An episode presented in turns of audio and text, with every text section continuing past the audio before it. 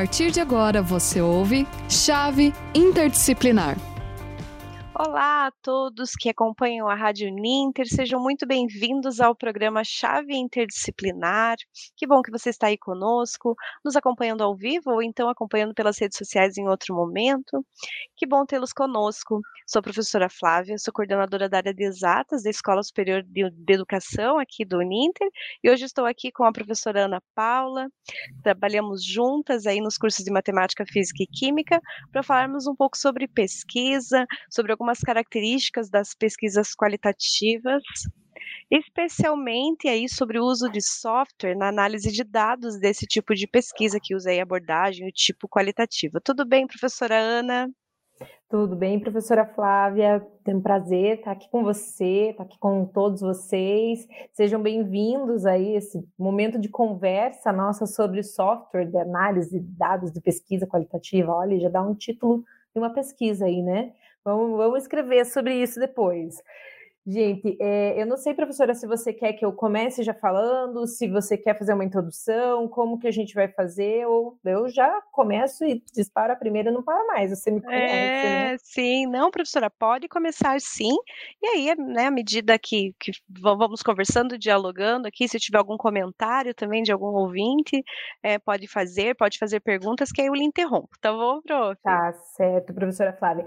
Então, gente, vamos lá. É, a ideia de falar para vocês sobre o software, ou software não, softwares de análise de dados para pesquisa qualitativa, é por, pelo fato, primeiro, de eu, a professora Flávia, nós desenvolvermos bastante pesquisas qualitativas aí ao longo dos nossos anos de pesquisa, que ainda pensa que é muito tempo, mas não é não, gente, mas num ano você desenvolve muita coisa e você desenvolve artigos, faz publicações, e aí a gente tinha aí vários processos quando você inicia, enquanto pesquisador iniciante que eu era lá em 2017, por exemplo, eu fazia as minhas pesquisas no braço, literalmente, tudo no braço. E o pesquisador qualitativo tem esse essa perspectiva, essa visão, é, é esse processo do pesquisador qualitativo, que é, muitas vezes ele vai ao campo, se é num contexto de educação, que é onde é a nossa linha de pesquisa, vamos dizer assim, a nossa área, né? Contexto de educação muitas vezes vai até a, a escola, a sala de aula, vai até profissionais da educação básica, do ensino superior. E aí, esse pesquisador está inserido nesse contexto, coletando dados, faz toda a coleta a partir muitas vezes de observação, às vezes de questionários, entrevistas, grupos focais, tem vários aí é, instrumentos para realizar uma pesquisa e para coletar dados, certo? E aí, o pesquisador qualitativo faz o quê? Ele coleta todos os dados. Gente, mas primeiro, vamos voltar. A professora Ana Paula já está lá na coleta de dados. Então vamos voltar primeiro. Ele vai ter lá uma inquietação, e a partir dessa inquietação vai surgir um problema de pesquisa. Surgiu lá o problema de pesquisa, ele vai, vai se aprofundar, vai fazer uma leitura sobre o que já tem aí disponível na literatura, é, na, na internet, em livros, enfim.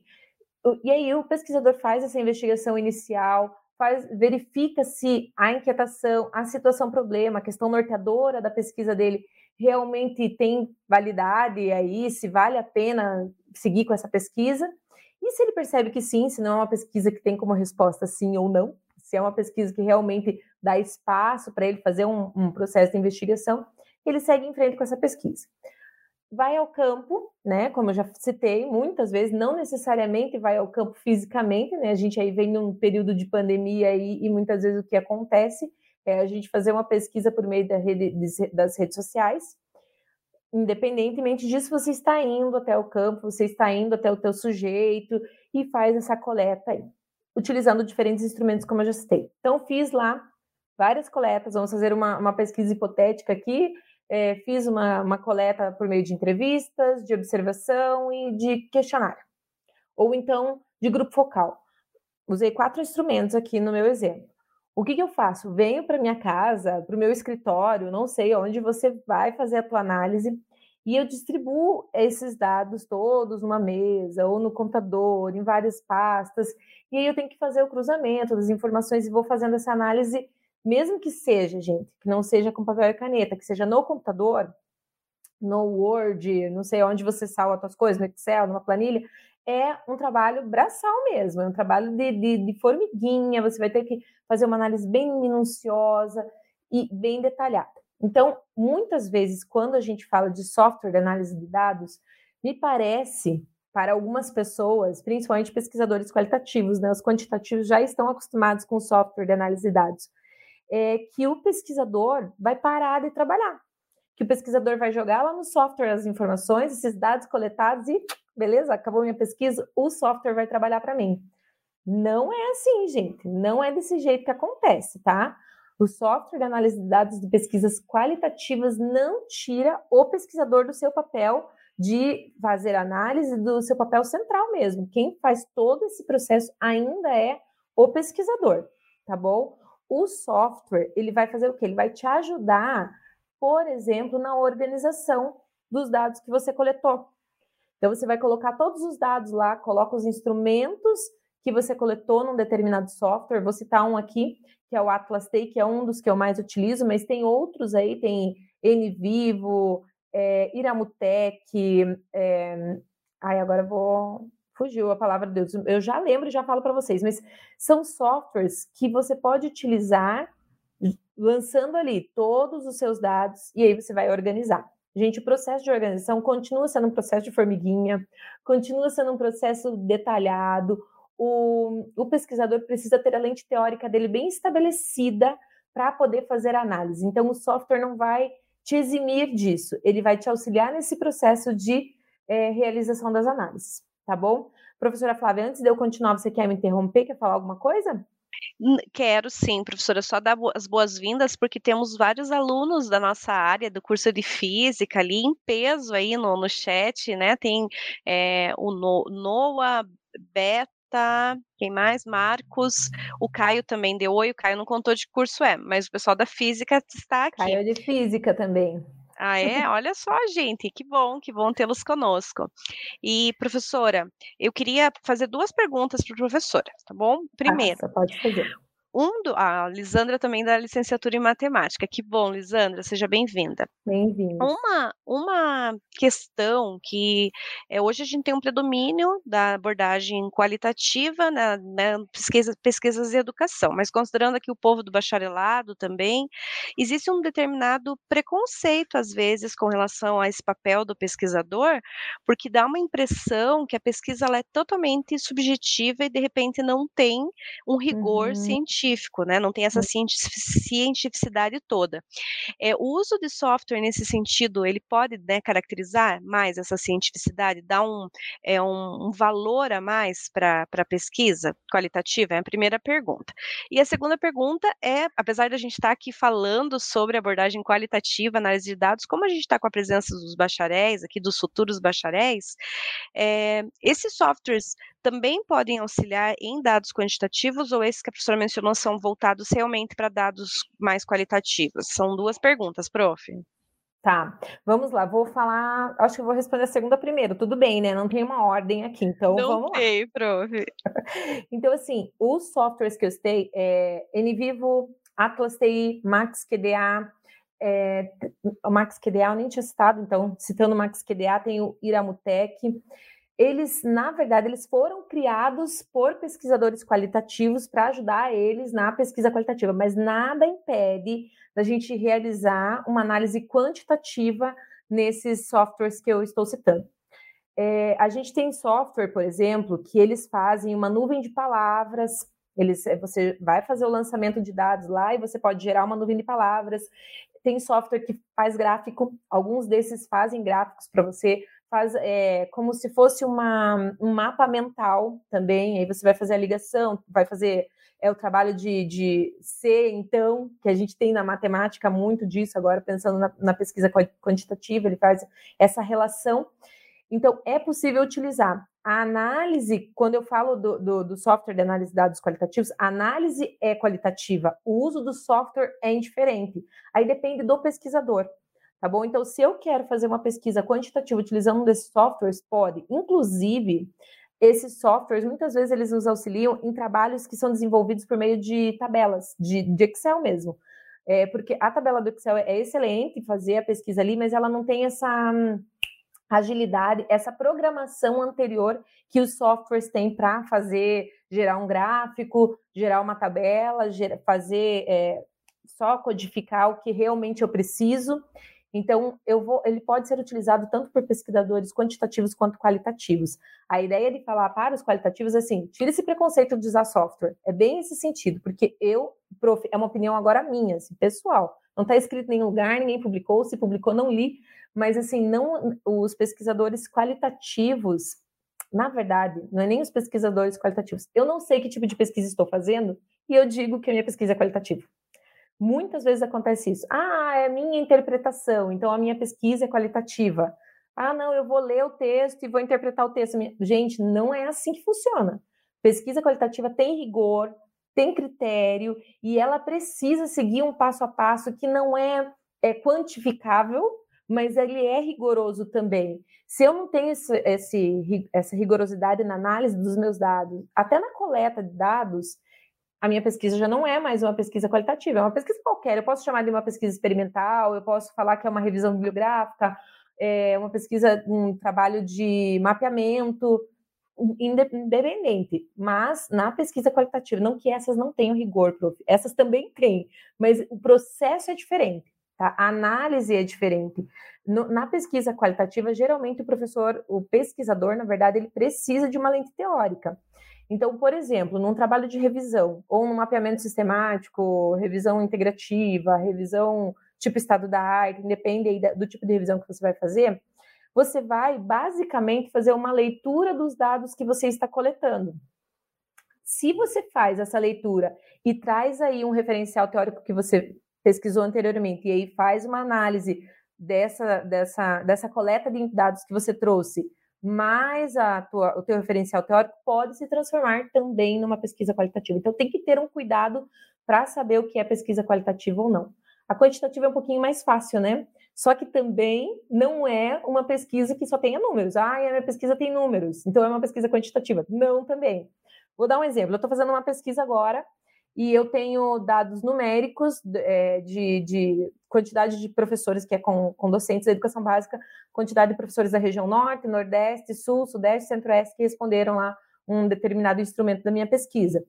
Quando eu trago esses números, eles quantificam a minha pesquisa, mas eles ainda não são quantitativos se eu não faço análise, se eu não faço essa análise. Olha, região sul, região norte é diferente. Então, eu preciso fazer uma análise para dizer que ela é quanti.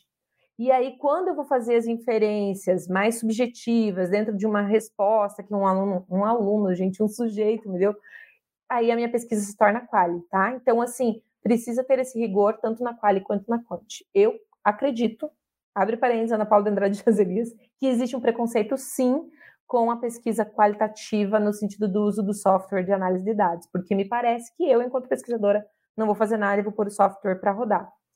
Não é. Inclusive, o software trava bastante às vezes. a professora veio falar que é bom fazer, mas, gente, a gente precisa ter uma paciência.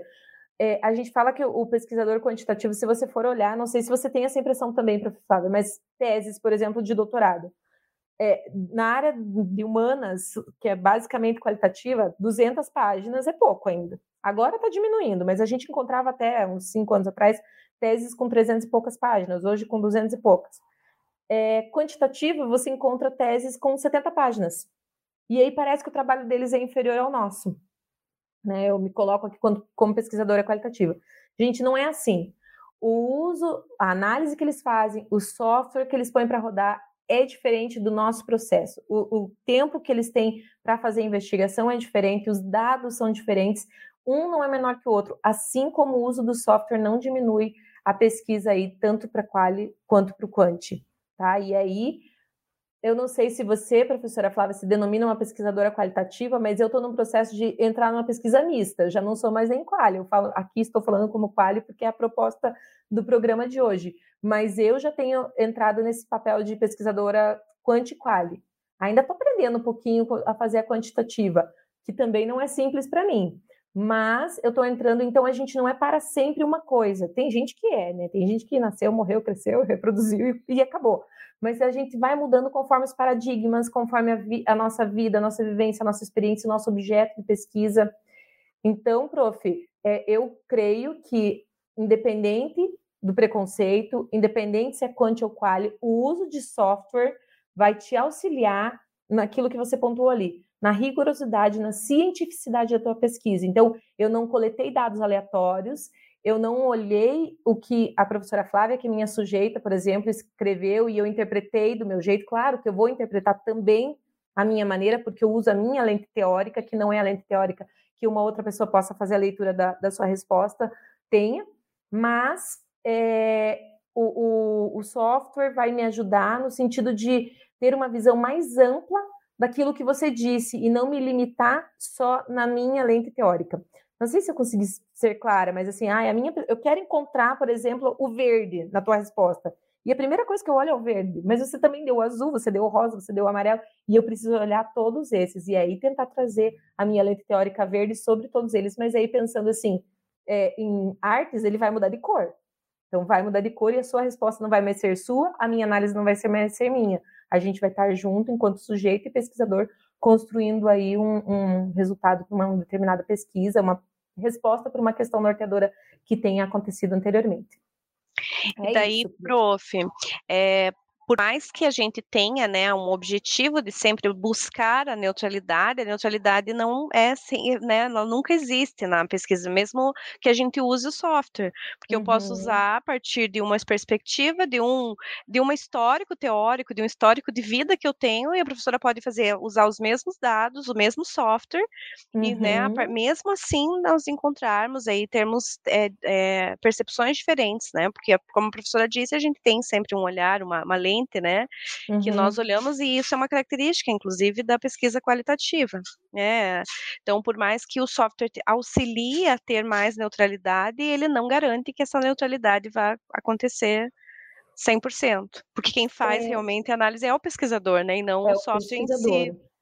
O software vai te ajudar com alguns instrumentos até visuais. Eu acho o, o, que eu vejo de interessante desses softwares muitas vezes é porque assim, eu não consigo mostrar, por exemplo, se a minha amostra eu tenho lá uma coleta de dados de uma amostra de 500 participantes numa pesquisa qualia agora, falando bem especificamente de uma pesquisa qualia, até para uma pesquisa quant, eu estou numa amostra ali é, na parte de física, nem sei dar um exemplo, gente, mas tem uma amostra de 500 elementos.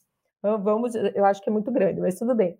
O, e aí, para fazer essa que o meu leitor, porque eu faço uma pesquisa para divulgar e para que a ciência avance. Eu não faço uma pesquisa para mim, para tirar nota. A gente não está mais em escola, né? A gente a está falando de pesquisa a nível de produção científica mesmo, de divulgação da ciência e de evolução mesmo da ciência para contribuir com a sociedade.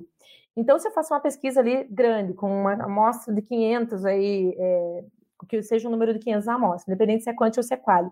Quando eu vou apresentar ela, na pesquisa quant, ela fica mais evidenciada, porque eu posso apresentar ela por meio de tabela, de gráfico, então acaba ficando mais evidenciada porque ela vem de uma maneira mais numérica, vamos assim dizer. Na qualitativa, o que, que acontece? Eu venho descrevendo. E pensa descrever 500 aí, análise de 500 é, dados que eu coletei, ou de Respostas a uma dados. pergunta, uma entrevista, né? Isso. Aí você vai descrever, prof, se for uma linha que cada um respondeu, vão dar 500 linhas já, né? Porque você vai ter que fazer essa análise. Você não vai literalmente escrever o que a pessoa fez. Para quem está lendo a sua pesquisa, talvez fique é, um pouco cheio de informações, não é nem que fique confuso, porque você pode escrever muito bem e, e, a leitura flua e você compreenda, mas as informações são tantas que às vezes você chega lá no, no 500, na análise do, do número 500 e já não lembra mais o que estava na análise do primeiro. Então, o que eu acho interessante do software é que ele te ajuda a trazer isso de maneira visual. Você pode fazer a parte escrita e o software traz a, a parte visual, que pode ser um, uma uma árvore de similitude, por exemplo, Gente, é bem interessante. É ruim que a gente não consegue compartilhar a imagem aqui, né? Quem sabe num outro momento a gente faz um outro evento mostrando. Então, ele consegue te trazer essa análise de similitude, é, você vai ver as semelhanças nas respostas dos seus pesquisadores, ele vai trazer, de repente, é, um, um mapa mental, mas um mapa mental bem objetivo. Eu quero um mapa mental que tenha relação com aquele objetivo que eu estou desenvolvendo, não é um mapa mental geral do que todo mundo falou, porque também daí não vai adiantar, tá, gente? Então, por isso, o software vai te ajudar a apresentar visualmente, a pessoa vai ter o primeiro impacto visual ou depois da sua descrição, e aí depois você vem com a descrição. Gente, sempre com um aporte teórico para fazer análise também, aporte metodológico no caso, né? Então eu vou usar o Atlas TI. que é um dos softwares que eu mais usei aí no, nos dois últimos anos. Então, eu usei o Atlas TI e eu não vou simplesmente usar lá sobre a minha teoria, estou trabalhando, sei lá, teoria das representações sociais e eu vou usar a teoria das representações sociais para fazer a análise dos meus dados. Não necessariamente é isso, tá, gente?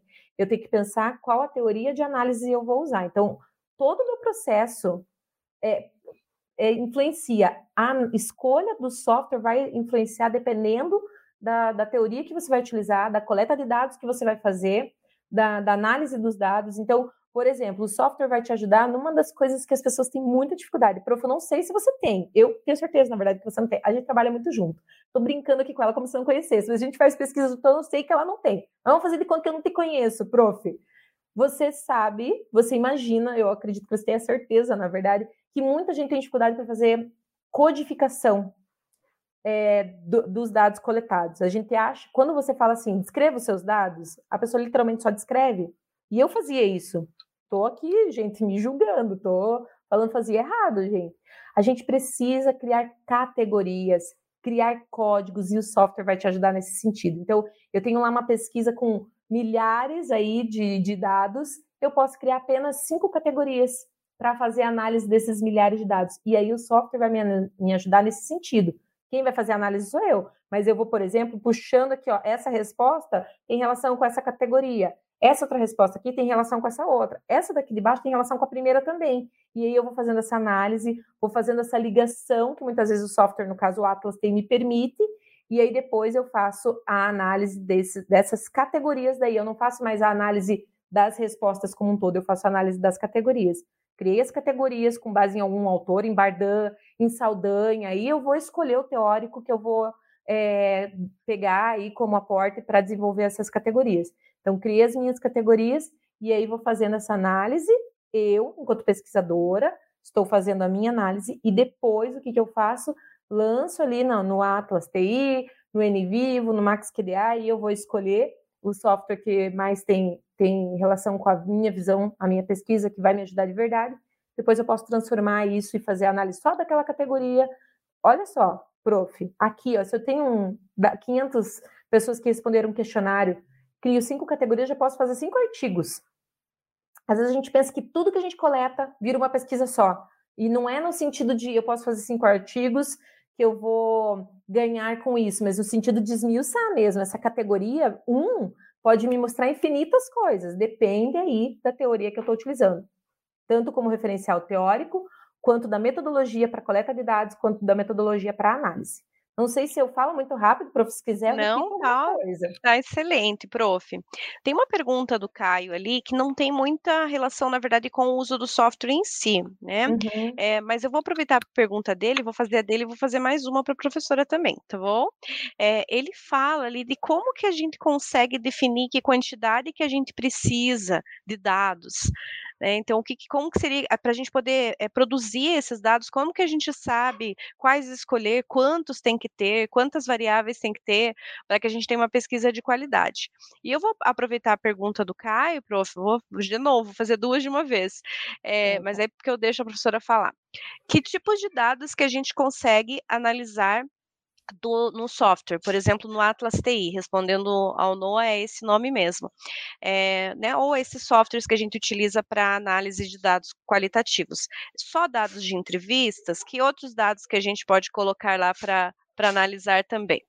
Então, tá, aí ficam vamos... as duas sobre qualidade e quantidade, quantidade. De, de, dados. É, então, respondendo Caio primeiro, é, essa, esse, essa definição, Caio, é você que vai trazer, porque depende da tua questão norteadora. É, às vezes, a gente tem uma ideia de que a gente vai fazer uma pesquisa com mil pessoas. E aí você lança, você vai, você vai de casa em casa, você lança na internet, eu não sei. Você vai fazer a coleta do, da tua maneira. Vamos falar de um questionário agora, um questionário quant, tá? Você vai fazer uma análise lá com mil pessoas porque você quer um volume grande, porque você acha que isso realmente vai mostrar que a sua pesquisa é boa. Aí você faz essa coleta, você vai jogar no Excel num primeiro momento, porque a gente precisa organizar o Excel para transportar alguns dados ali, respondendo já o Noah, já vou falar, tá, Noah, só um pouquinho. E aí você vai fazendo algumas inferências nas respostas e você começa a perceber, essa pessoa não respondeu nada. Essa pessoa só fez xxx ali, xxx, tipo, só para me entregar o questionário. E aí quando você vê, você está com cinco uma amostra de cinco pessoas apenas. De mil que você tentou, achou que ia ser um volume muito grande, e só cinco que efetivamente tinham relação é, com a sua questão norteadora. Então, não tem um número mínimo nem um número máximo, depende muito da pesquisa, da abordagem que você está utilizando. Claro que um volume maior, uma amostra grande, te ajuda no sentido de contextualizar a tua pesquisa e divulgar ela em diferentes regiões, é, divulgar ela no sentido de, do, do, grupo da pesquisa que você está fazendo. Por exemplo, estou fazendo uma pesquisa com homens, então uma amostra maior vai me dizer, é, é, vai impactar mais os homens a, ao resultado da minha pesquisa. Mas não que uma amostra menor seja ruim, talvez uma amostra menor sirva apenas como uma pesquisa inicial. Então depende muito da tua questão norteadora, do teu objeto de pesquisa, tá bom? e da, de você conseguir coletar essas amostras, porque muitas vezes a gente não consegue enquanto pesquisador qualitativo, gente. De verdade, as pessoas é, não têm paciência para responder pesquisa. Eu falo isso assim por experiência própria. Não é fácil coletar muitas vezes a pesquisa, porque as pessoas não entendem o que é pesquisa muitas vezes, infelizmente. E aí a pessoa acha que é só ah, é para tirar nota na escola, sabe? E não é bem assim. Então a gente precisa fazer essa sensibilização com as pessoas também. Falando, respondendo Noah, em relação a que tipo de instrumentos a gente pode colocar, porque você coleta dados por meio de instrumentos. Pode ser questionário, Noah, pode ser entrevista, pode ser áudio, pode ser. Depende do software. Estou falando do Atlas TI, que até foi o que a professora Flávia trouxe na pergunta, e é o que eu, que eu mais utilizei. Então, pode ser até vídeo, foto, é, gravação de áudio apenas, um texto completo ali, um, um referencial teórico inteiro você pode colocar ali e fazer análise. Então, não tem problema o instrumento que você quer utilizar. Até é, fazer a, a, exportação, eu ia falar exportamento. a exportação de uma planilha, você pode fazer a exportação de uma planilha que você organizou os dados, e aí você faz a análise dessa planilha no software. Então, é, é, é quase que depende da tua criatividade, vamos dizer assim, tá bom? Depende, na verdade, do teu objeto, do teu objetivo, né? Vamos ser mais científicos aqui falando, não não só brincando aqui. Então depende do teu objeto de pesquisa mesmo, tá bom? É isso, professora Flávia. Tem mais alguma pergunta?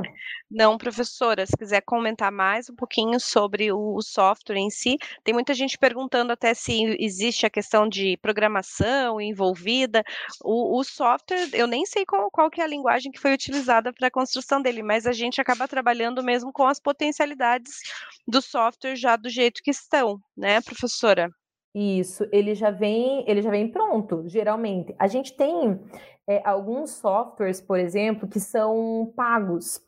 E aí existe a versão gratuita deles, né? O Atlas TI é um deles que tem a versão gratuita, que ela é um pouquinho inferior à versão paga. E a versão paga é um pouco mais cara. O que, que acontece? Você pode utilizar essa versão gratuita e fazer o cruzamento de informações ali dos projetos, porque você vai criar projetos ali e, e o gratuito tem um, um limite.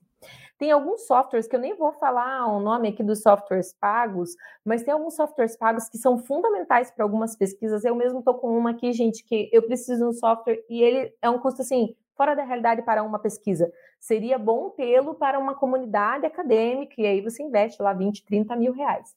Existe uma versão gratuita desenvolvida por um professor da USP e eu posso utilizar essa versão gratuita porque tem a mesma funcionalidade do que a versão paga. Então, assim, a programação em si não me interessa enquanto pesquisador, a não ser que eu seja um pesquisador de programação de softwares, né? Aí eu vou ter que fazer essa análise. Mas no meu caso, aqui no que a gente está trazendo para vocês, não faz diferença a programação. Ele precisa me auxiliar a fazer a análise dos dados, independente de quant ou de quali. Então, eu preciso fazer essa análise dos dados, se esse software me auxilia, se ele traz, é, se ele permite o um maior volume aí de instrumentos diferentes, se ele permite com que a minha análise seja minha ainda e que ele não influencie de maneira 100% na minha análise, ou um, um, percentual grande, porque ele vai interferir, porque ele vai me, me direcionar, mas a análise é minha, então eu posso utilizar esse software, tá? Então, assim, é, não é a programação que faz, faz a diferença, mas sim a funcionalidade dele e o auxílio dele na resposta à minha questão norteadora, porque a gente tem que lembrar que eu preciso responder a minha questão norteadora. Eu não vou fazer uma pesquisa simplesmente por fazer. A minha dica aqui para finalizar, porque eu acho que a gente está tá acabando o nosso tempo, é pesquisem softwares, análise de dados qualitativos, quantitativos, depende da tua, da tua pesquisa, e façam uma busca na internet do que eles te oferecem. Aí você pensa na sua pesquisa, a minha pesquisa tem essa questão norteadora. Ah, esse software aqui não serve, esse aqui serve. E aí você começa a trabalhar com ele, mesmo que de maneira experimental. Porque se você, durante a tua pesquisa, ainda for aprender a mexer no software, você vai perder muito tempo. Então, tenta verificar o software antes, depois você se dedica 100% para a tua pesquisa e o software vai contribuir, não vai ser um peso aí nesse processo todo que você vai desenvolver, tá bom? Prof, muito obrigada pela sua fala e esclarecimentos muito bons. Pesquisem mais. E também, se você é nosso aluno, pode enviar tutoria sobre isso, que nós podemos conversar mais e indicar certinho opções de software, principalmente gratuitos, né, professora, para utilizarmos na análise de dados qualitativos, então. Muito obrigada a todos que nos acompanharam e até breve, gente.